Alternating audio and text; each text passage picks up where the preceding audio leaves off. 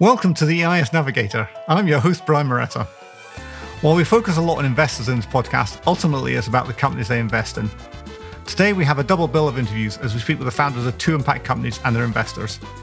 First up is Weedingtech with Boundary Capital, followed by GoThrift and One Planet Capital.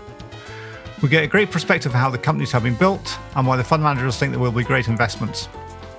If you join the podcast, don't forget you can subscribe on all good podcast services following the link in the show notes. If you have any suggested future topics or guests, then you can email us at inquiries at hardmanandco.com. Without any further ado, enjoy this episode.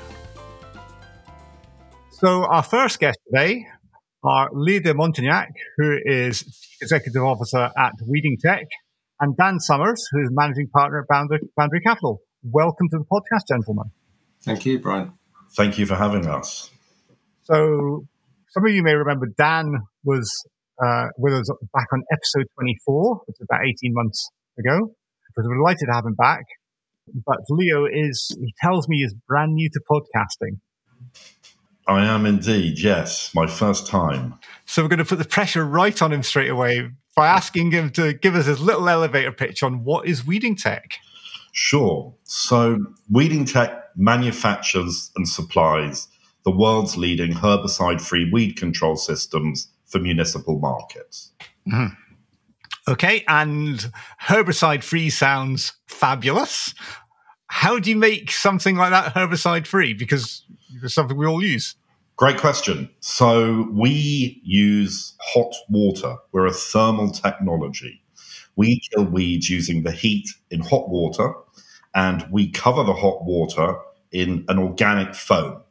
And the foam acts like a thermal blanket basically trapping all that heat in the hot water for long enough for the heat to pass through into the weed and either kill it with one application or making sure that with two to three applications a year, you keep weeds under control. So it's a thermal kill. Hot water is our active ingredient. We have no toxic chemicals like many traditional chemical herbicides.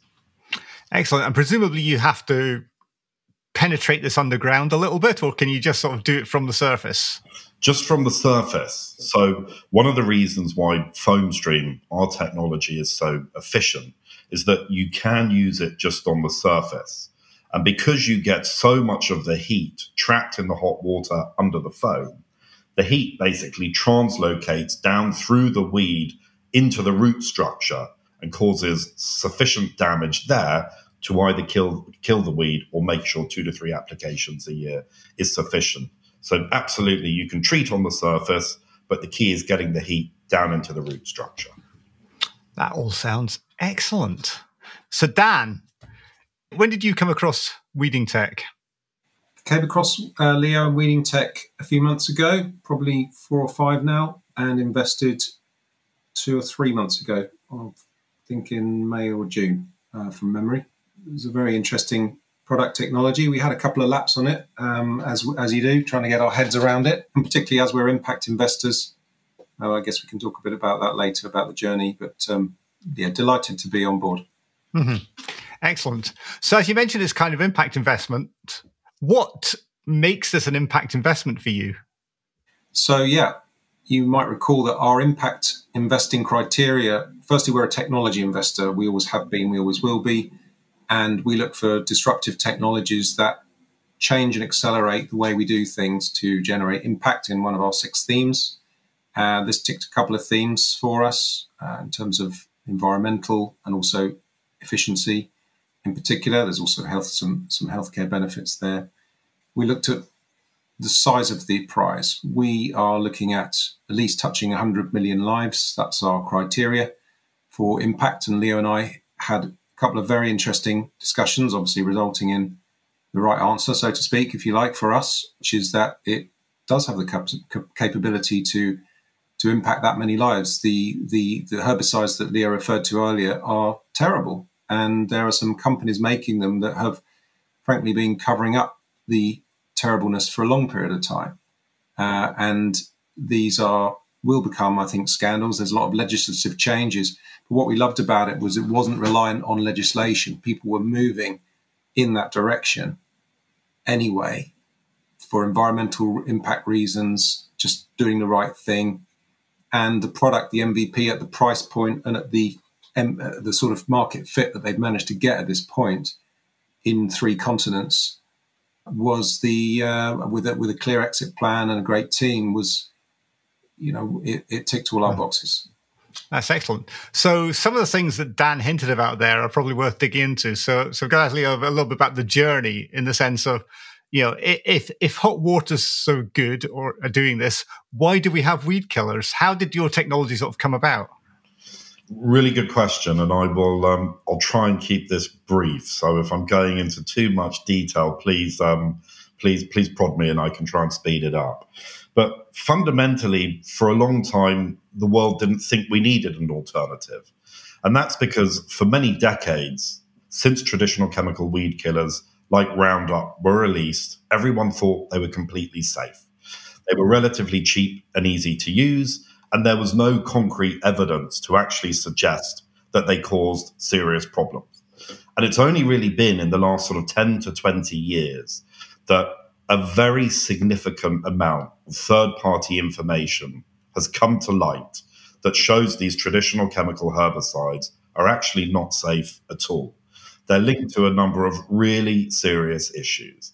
They're linked to health conditions in people, things like Parkinson's, birth defects, and stuff like that. They're contaminating the water tables that we all drink from.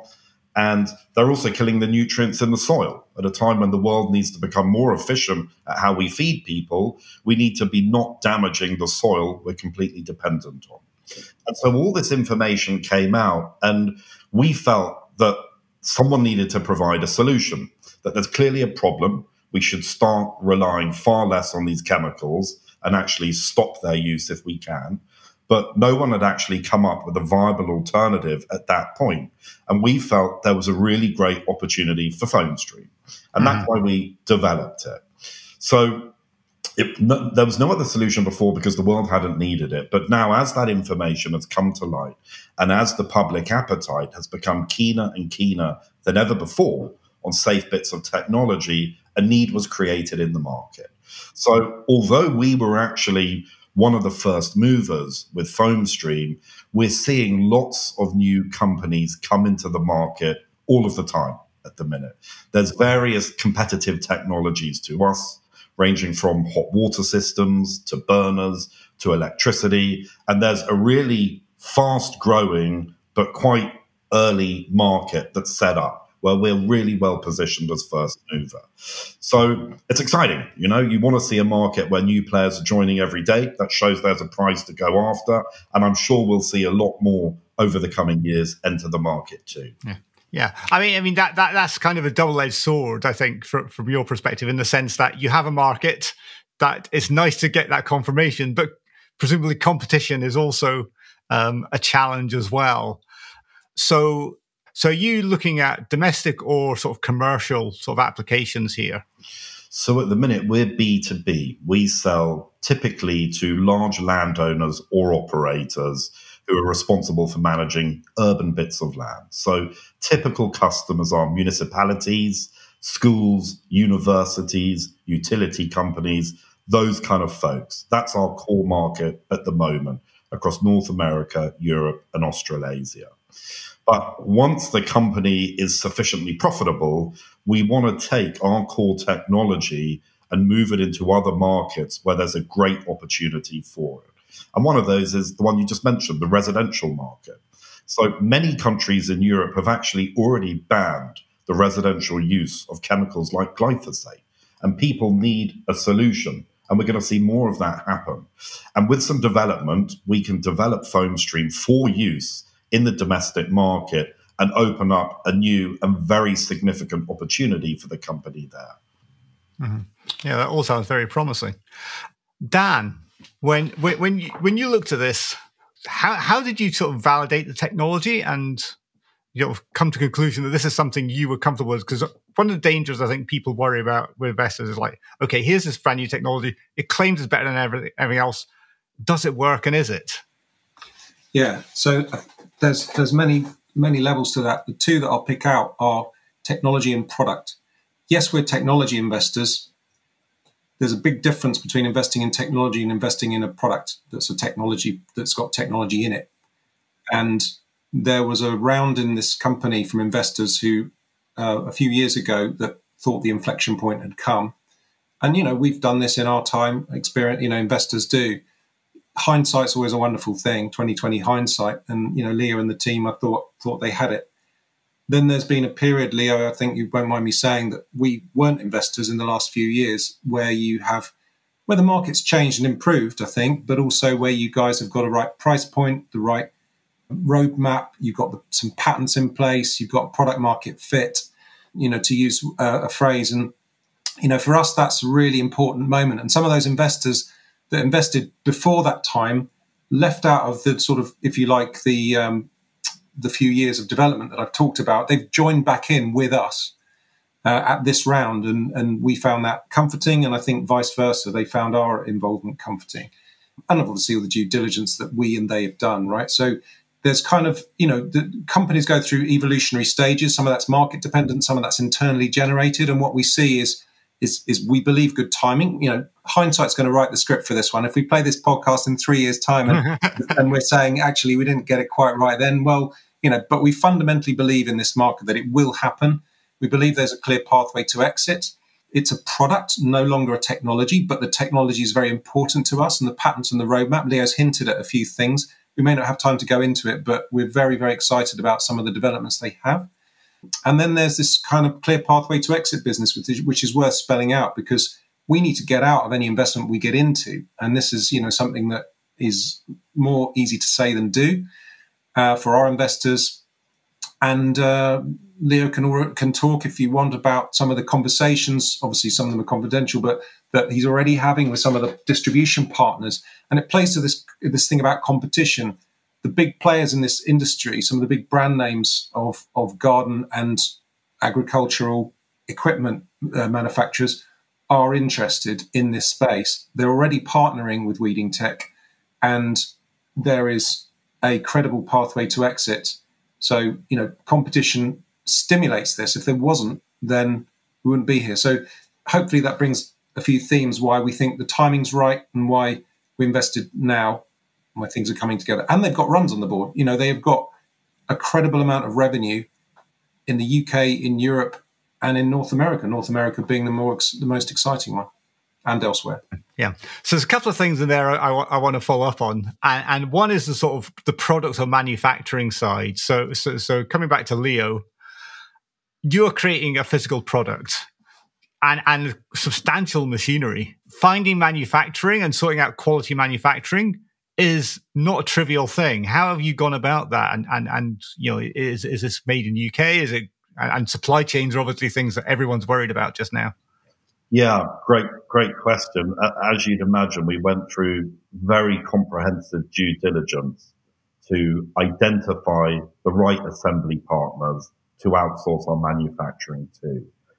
And where that led us a few years ago was to a fantastic couple of partners in France, um, ironically, both outside the Nantes area, who we have been partnering ever since. And it served us incredibly well.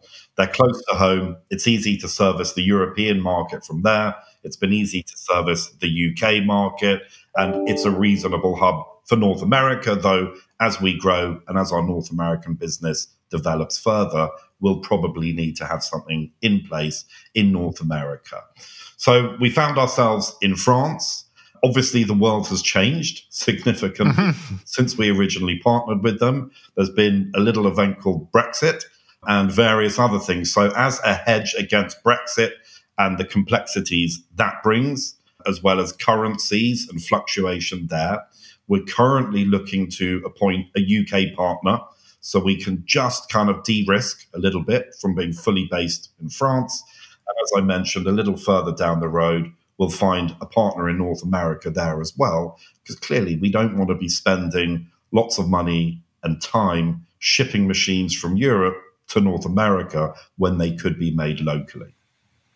If I can just add, Brian, quickly, that we also, there's a key member of Leo's team that they brought in who's had a lot of experience in this area. And, you know, before you've got an MVP, sorry, minimal viable product for the listeners who aren't familiar with that, or minimum viable proposition, it's kind of like a key moment of scalability yeah. in, in um, the, well, history will judge, but that, that is perceived. before an MVP, this kind of person is semi-redundant question mark. But with their MVP and this person and the team that Leo's building with all of that, they've got the capability and experience because it's not just about supply, as you mentioned, quality. You know, doing this thing repeatedly. It's almost from you know to to make the business a business as usual. You know, to make it. Mm-hmm. We want. I mean, it's still a very exciting business, but almost to de-excitingify it. You know, we don't want a hairy scarum. We want a nice, steady, fast-growing business, and um, and that's what Leo's. I don't think the work's complete yet, but we see we saw a really good pathway there. Yeah, no, thanks, Dan. Agreed. It's, I mean, it's there's a lot of complexity to manage, and you need the right people in place to do that properly.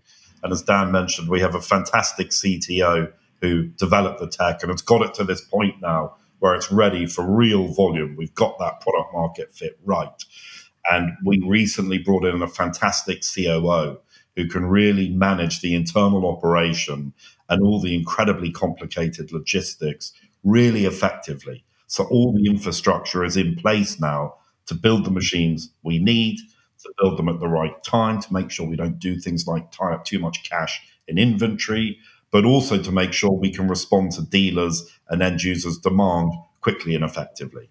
Yeah, and and one question, and, and this is kind of almost for both of you that, that follow. You know, so so one thing that investors in this in, in EIS are often very concerned about when they come to product or, or hardware businesses is that you you end up tying up a lot of cash in building inventory, building stock, whatever, and these makes these businesses a lot more capital intensive, uh, which has both funding demands and management demands that are just fundamentally different from the software businesses.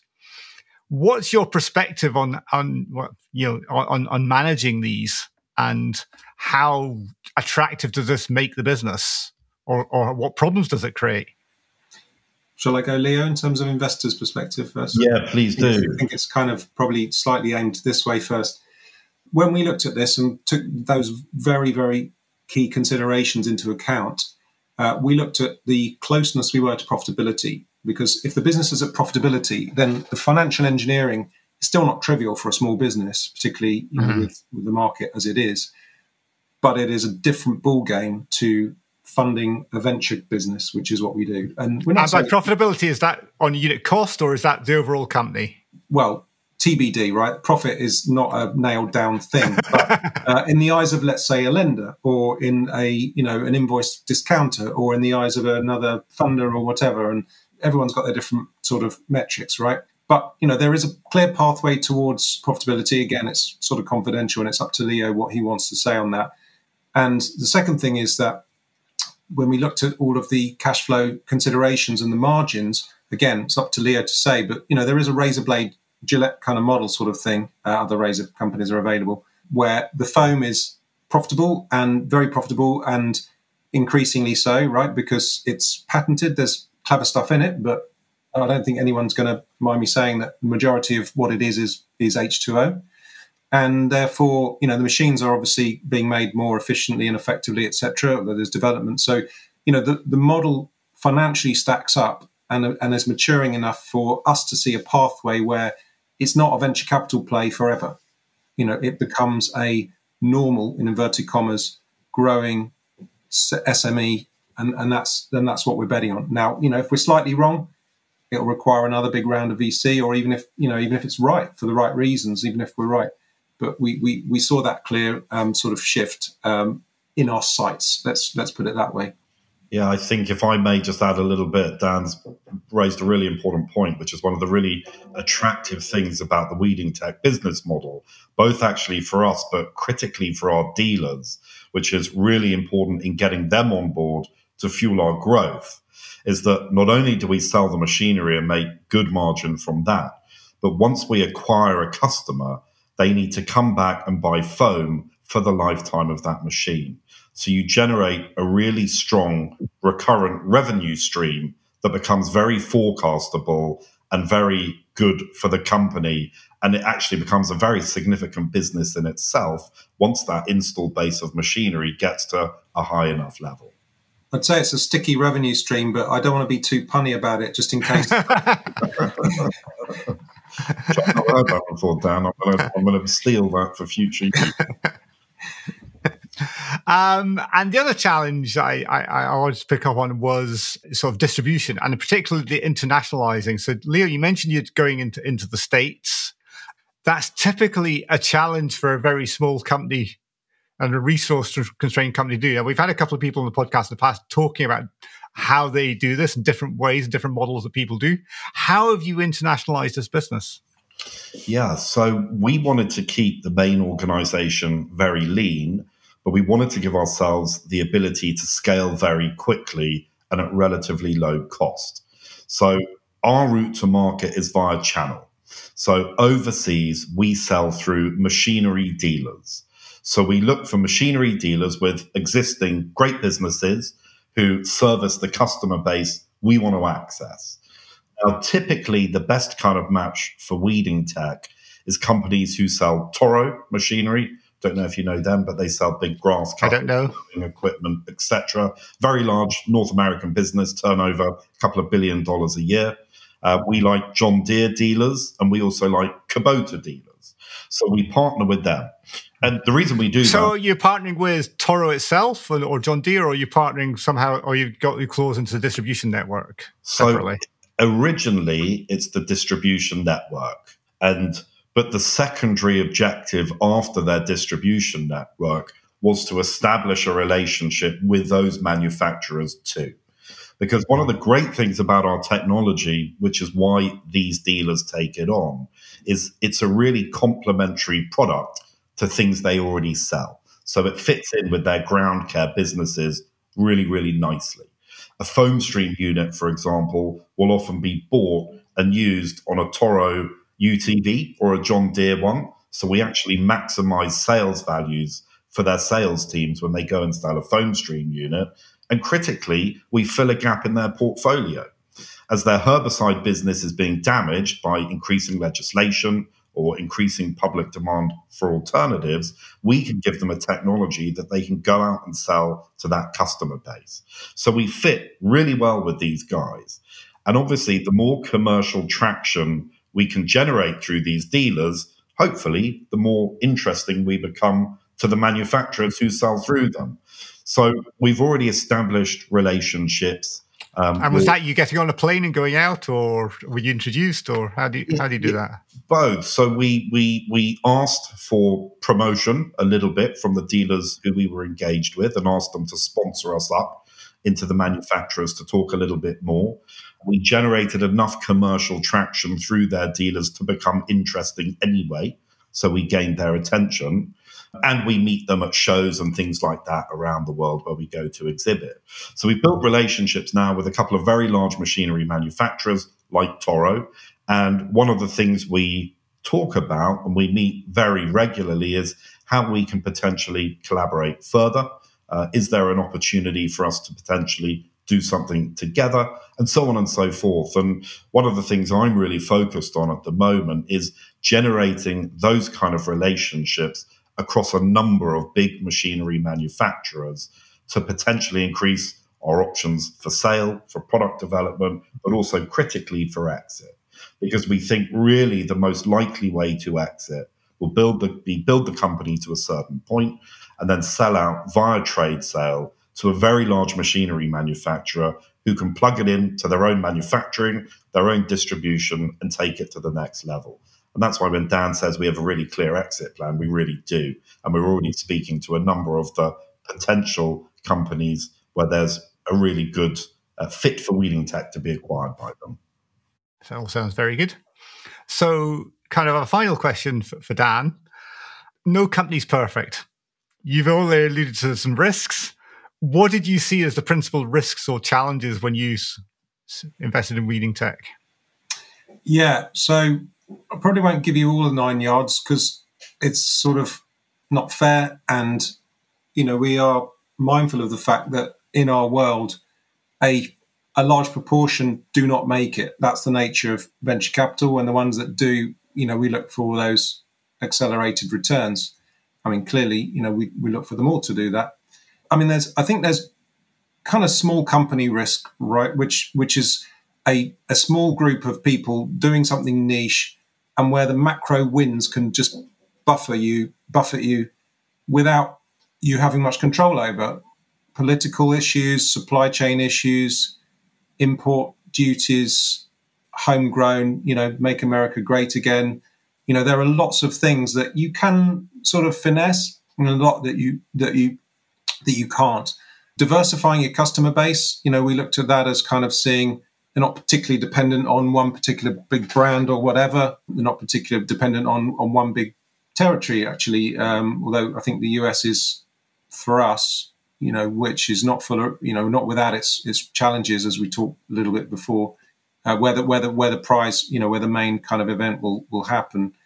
So, you know, I would kind of summarize them that there are there are many challenges, but at the at the top is this. I'd just put them in the bucket of the, the well past technology risk. You know, they've got a product, they're selling it for the right, good price, good margin, and all the rest of it.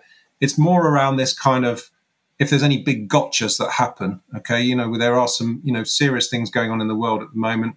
The good news is that most of the serious things that are going on in the world at the moment benefit companies like Weedingtech and Weedingtech itself to thrive and prosper. But if councils needing to become more green don't have any money, then how can councils buy the things which they're needed? And I mean, Leo's got a rental model. There are sort of other ways, and there's a strong ROI. But you know, this is kind of just the summary is those macro factors of that everyone needs it, but they can't buy it because of coronavirus or because of economics or political or wars and this kind of stuff. I guess, I guess some of those risks are a bit generic, but yeah, it, it's, it's always something to worry about. So, Leo, I guess you're looking forward to the future with optimism. What, what, what, what do you think is the next step for you? Yeah, absolutely. Hugely optimistic about the future. You know, we've come through some very challenging years over the last few years, but we've managed to significantly grow during them, which I think is a, a great testament to the business and its resilience. I think, you know, we managed to double our unit sales through COVID, which is a great sign. And hopefully, as the world becomes hopefully a slightly more friendly place, we can look to accelerate that growth further. So for me, the next major milestone is profitability next year. We really are looking forward to the company starting to fund itself. We want to really continue to focus on growing our municipal business. So we're going to look to grow sales in existing territories across Europe, North America, and Australasia. But we're also going to focus on acquiring new dealerships in the little black spots where we currently don't have representation. So we can continue to build our sales through organic growth with existing dealers, but also through acquiring new dealers to target areas we can't currently hit. So, very much focused on our municipal business from a position of strength. I think, as we then mentioned a little bit earlier, there are some other tremendous opportunities for Weedingtech to go after. And the residential market really is a huge prize. If you think of the size of the residential market across Europe and North America, it is incredibly significant. There's legislation preventing people from using chemical herbicides, and there's huge public appetite to use safe things in people's gardens. You know, a lot of people have kids, they have dogs, they don't want to spray harmful chemicals. They want a simple, easy to use bit of technology where they can go out and kill weeds when they want to in a really, really easy way. And we can give them a bit of technology that does that. So we're really looking forward to getting that to market in the future, but only once we build a really strong, nice, profitable business in the municipal area where we're currently focused. Excellent. Well, that all sounds great.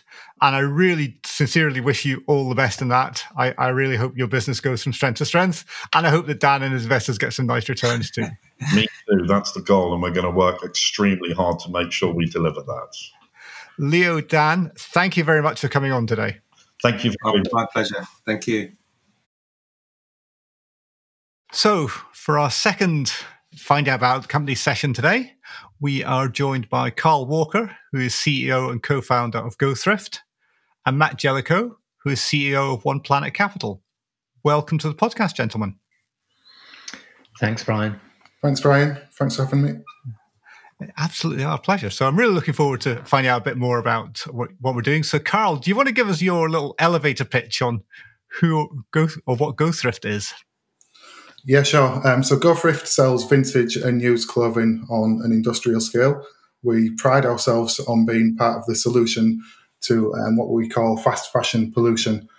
Um, our two unique selling points are that shopping with us for clothing is more sustainable and it's more affordable. It's more sustainable because buying an, item of clothing secondhand versus new um, reduces its carbon footprint by up to 82%. And it's more affordable because when we're selling used clothing, we're able to offer the brands that people know and love often for a fraction of the price. Um, yeah, so we think it offers the best of both worlds. Okay. And do you want to explain a little bit about how that works in the sense of are you just people send you stuff into the warehouse? Do you buy it from somewhere? How, how do you source the, the, the, items that you're selling? Yeah, so there's a few different um, business models in our space. Some people offer um, resale as a service for big brands, which basically means doing the work or providing tech for big brands to offer e-commerce themselves. Some companies work, like you say, by asking the public to send in used clothing and they offer to sell it for them and charge a fee for doing so. These kind of business models require um, usually quite a lot of money in the outset and, and they require brand trust from the off. And that's why companies working towards these business models can often lose quite quite a large amount of money in the early days. With GoThrift, we kind of didn't have the luxury of losing any money. We were bootstrapped from the off, and so it was important that we were profitable from the off as well. We buy our stock in bulk, often um, 10 tons at a time, and we buy this from sorting um, factories or what we call rag houses. They basically process stock that at some point has been donated by the public to um, chari- charities. Um, some charities, for example, Oxfam, um, have the infrastructure to sell a percentage of the clothing that's donated to them themselves, either in physical stores or on their online store. But the vast majority of charities don't have the infrastructure there to deal with the vast amount of clothing that's donated to them. And so they sell it in bulk to sorting factories. We work alongside these sorting factories to ensure that anything that's got any life left in it that's got a resale value is diverted from landfill and offered for sale again on our website. Mm-hmm. Okay, so so you buy it from the the charities uh, via the these sort of yeah. sorting factories, or do you buy it from the sorting factories? We buy it from the sorting factories, yeah. So it's not direct with the charities; it's direct with the sorting factories, yeah. Okay, I think we've got an idea now what you do. Matt, do you want to tell us what attracted you to GoThrift as an investment? Yeah, sure, Brian. I think Carl kind of, um, yeah, I mean, he he alluded to quite a few of the attractions of the business. I mean, I'd been very aware of the of the market in the states for a long time. I mean, there's these huge operators like ThredUp that become you know multi billion pound companies. So it was very clear that in the US, the secondhand clothing market was growing very very fast. There were quite a few companies in the UK starting to make inroads or replicate what's happened in America. As Carl said, one, one of the problems um, is that most of the companies that operate in the UK had gone for this you know end-to-end consumer model. In other words they go straight to the consumer and try and get the consumer to do something with secondhand clothes.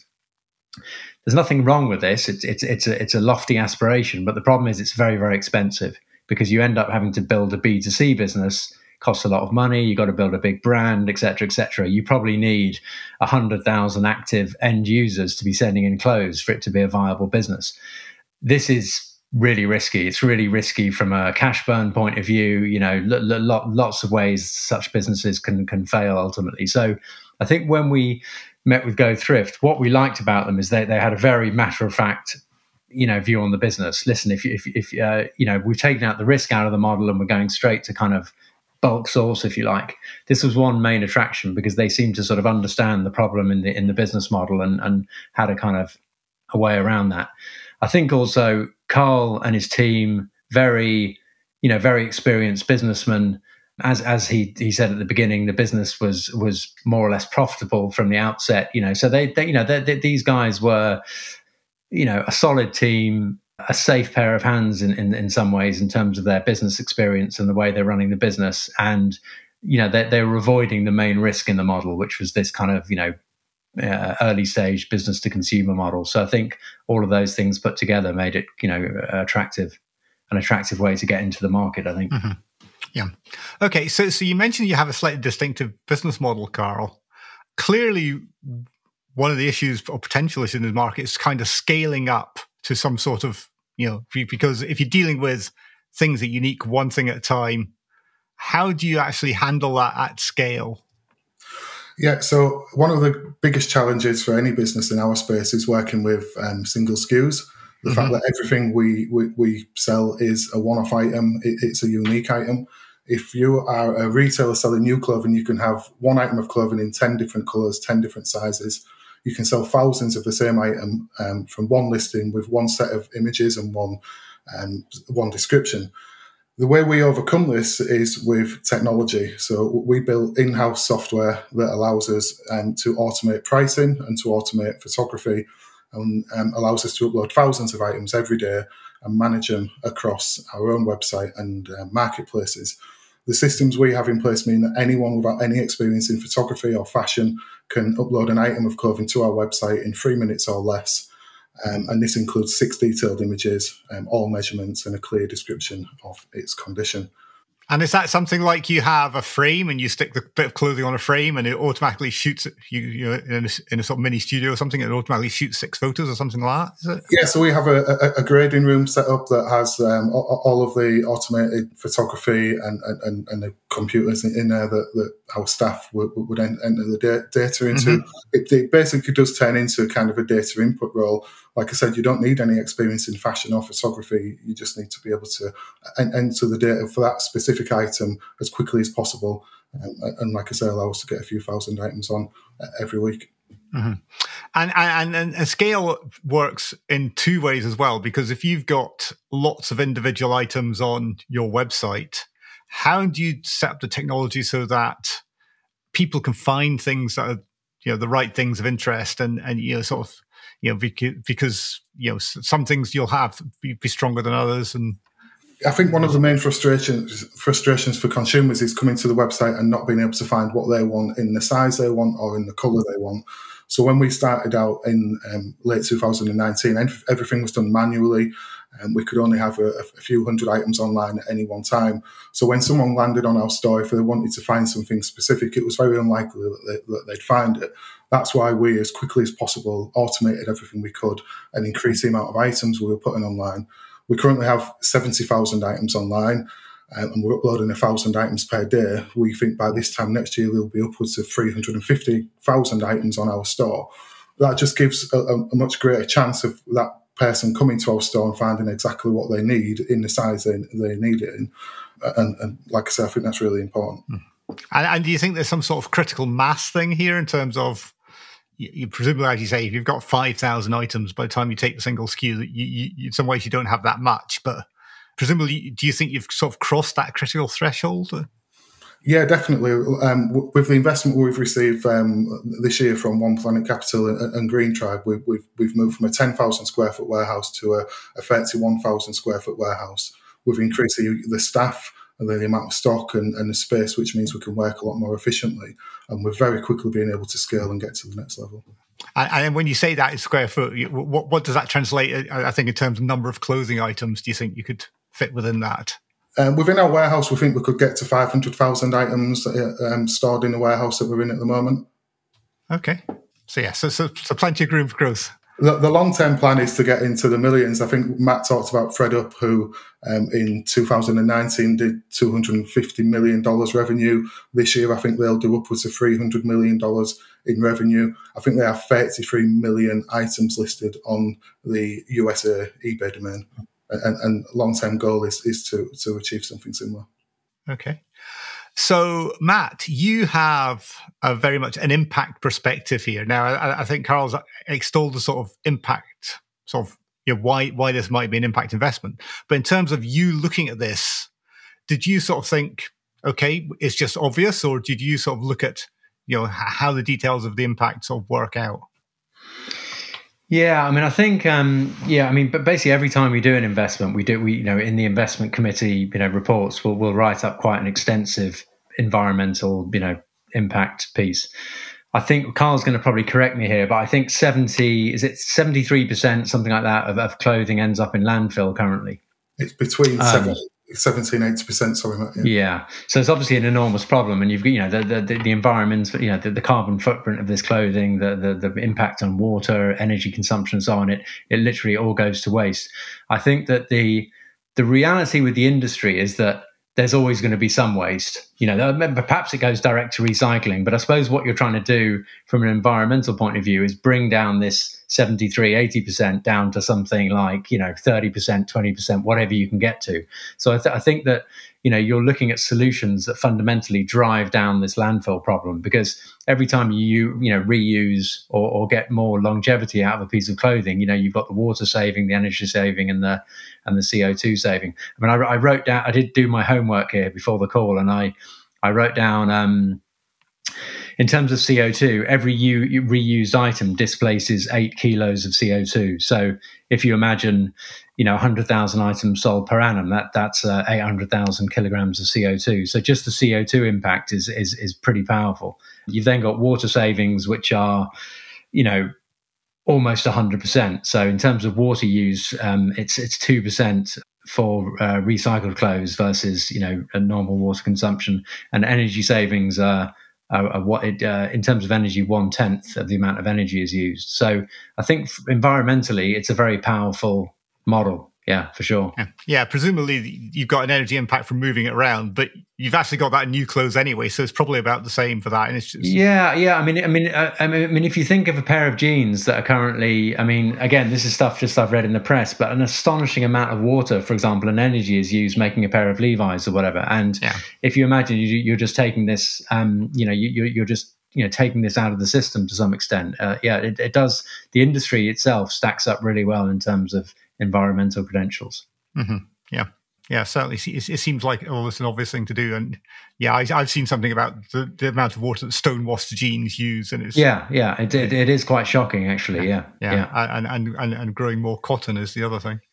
So you mentioned about other people are trying this in different business models out there. I think you know how do you see your market position? And and and I, I think I'll maybe you know throw this at both of you in terms of the competition and you know other people are doing it might be different business models but maybe consumers don't appreciate that i think personally that any stigma that was ever attached to wearing um, secondhand or used clothing has, has, all but gone now and, and the demand for secondhand clothing is only just getting started I think alongside it being more sustainable, as I've mentioned, it's more affordable. And with the cost of living crisis that the majority of people are facing at the moment, we're seeing more and more people come um, come to us who are, who are seeking value.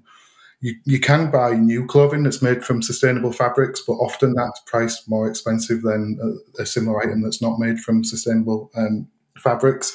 And so we like to think that we almost remove a barrier to entry for people to shop more sustainably.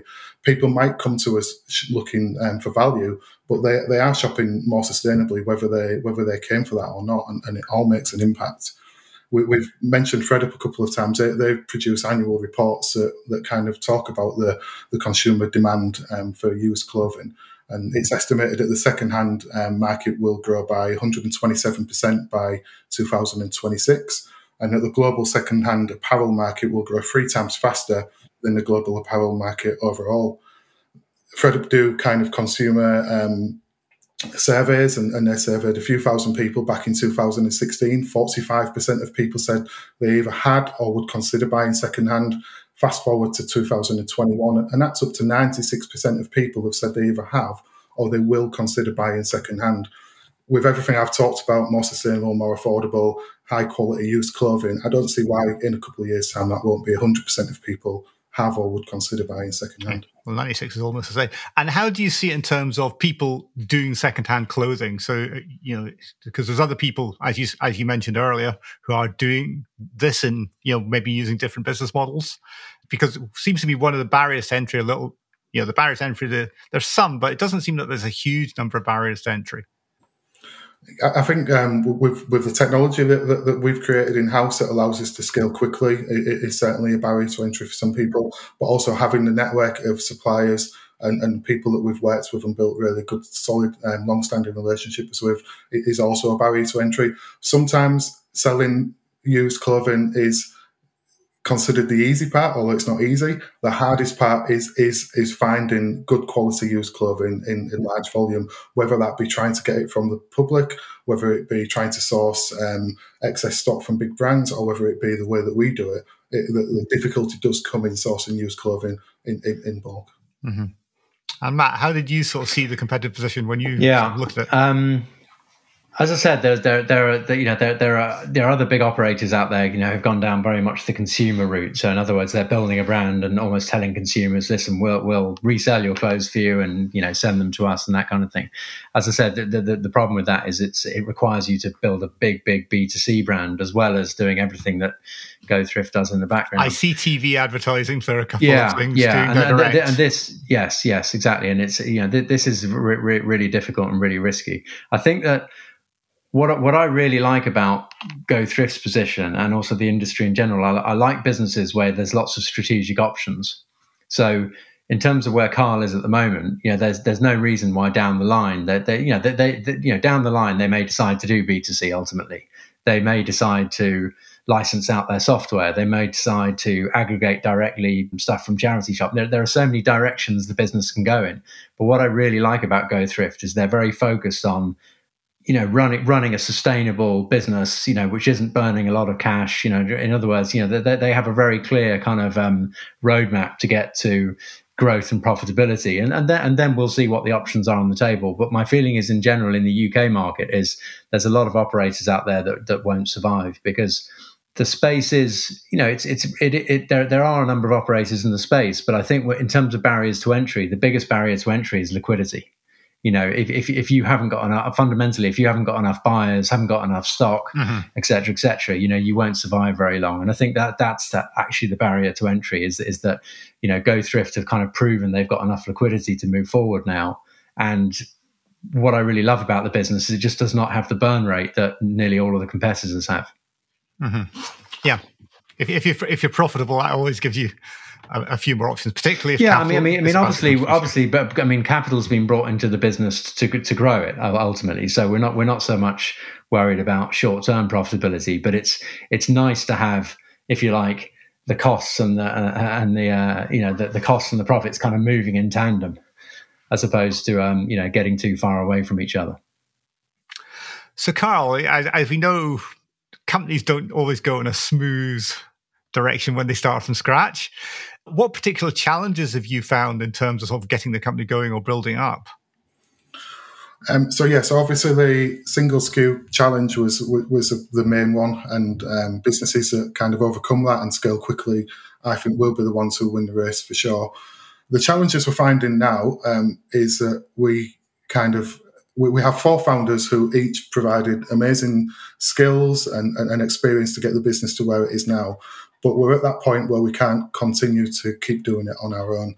We're, we're, we're, not naive enough to think that we can do it quicker and better if we start bringing some top level people in who have been there and, and done it and have who are better than us in certain departments of the business. People who've been there and, and, and turned businesses from you know two million revenue to twenty million revenue quickly we're, we're finding that it's a little bit of a minefield going out, deciding whether we bring people in house, whether we work with agencies, recruitment agencies.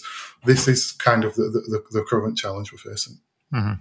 Yeah, I, I think every every business obviously goes through that where you've like it's you and you're doing everything to as you say you want to recruit people who are better than you at specific roles and sort of do yourself out with you know do yourself out of a job eventually but by with several people doing things rather than anything else.